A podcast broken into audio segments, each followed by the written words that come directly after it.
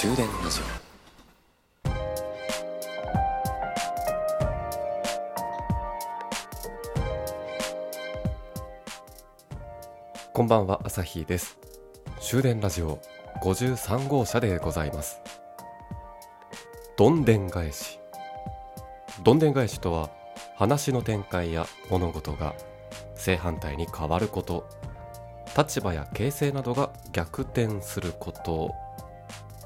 よくこのどんでん返しという言葉を聞くので、例えば映画、ドラマ、小説、そういった作品のストーリーの展開で最後に待っているクライマックス、そんな時にどんでん返しっていう言葉をよくね、表現で使いますよね。私もよくサスペンスもの、ミステリーものの小説、映画大好きでして、このどんでん返しをね、もう待ちながらね、見てるんですよね。楽しいんですよね。どんな結末を迎えるのか、自分の予想を裏切ってくる、そんなどんでん返しが私はいつも気になってしまうわけなんですけども、特にね、小説で多いんですけど、小説の本についている帯によくね、このどんでん返しって書かれてること多くないですか？私が好きな作家さんで言うと、例えば湊かなえさんとか乾くるみさんのイニシエーションラブ、これはね、本当に名作ですね。どんでん返しといえばの小説ランキングで確か1位も取ったことがある、そんなお話なんですけども、読んだことがないという方はね、ぜひ小説、あと映画にもなってますんでね、よかったら見てみてください。そう、ただね、この帯にどんでん返し、あとよくあるのが最後から15ページ、この15ページはもう読み出したら止まらないとかね、まさかの結末、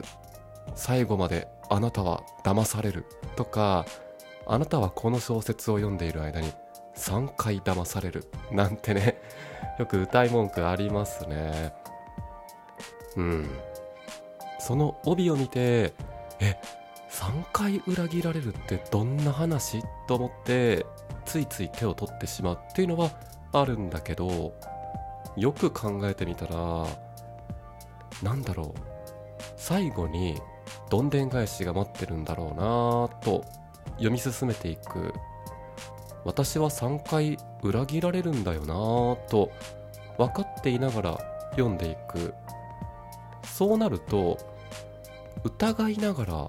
話を読み進めてしまうんですよね。純粋にこの話はこう進んでいくのね、ではなくて、この人ちょっと怪しいんじゃないの、本当は最後裏切ったりするんじゃないの、なんてねそんな邪険で見てしまうんですよね。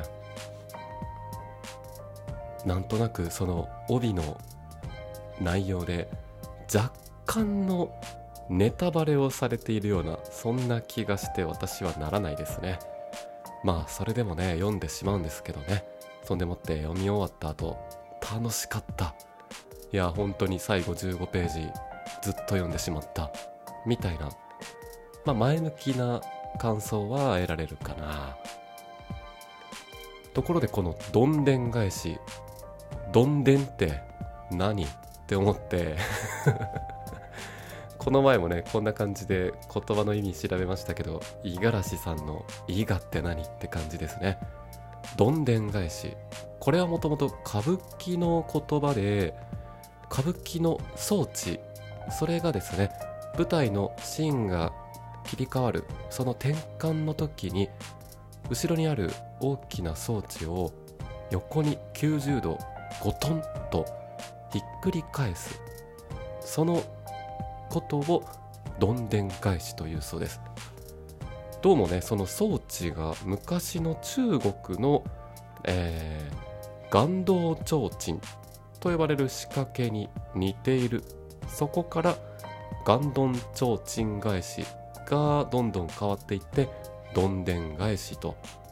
で、その装置がゴトンと変わることで転換する。そういうことで話が急に展開をね、ゴロッと変えてくる。そういった意味の時にどんでん返しという言葉が使われるようになったそうです。また皆さん一つ賢くなりましたね。さあここでね、最後何かどんでん返しのような話をしたいなと思っても、そんなにね急に言われてもどんでん返せない。それではまた。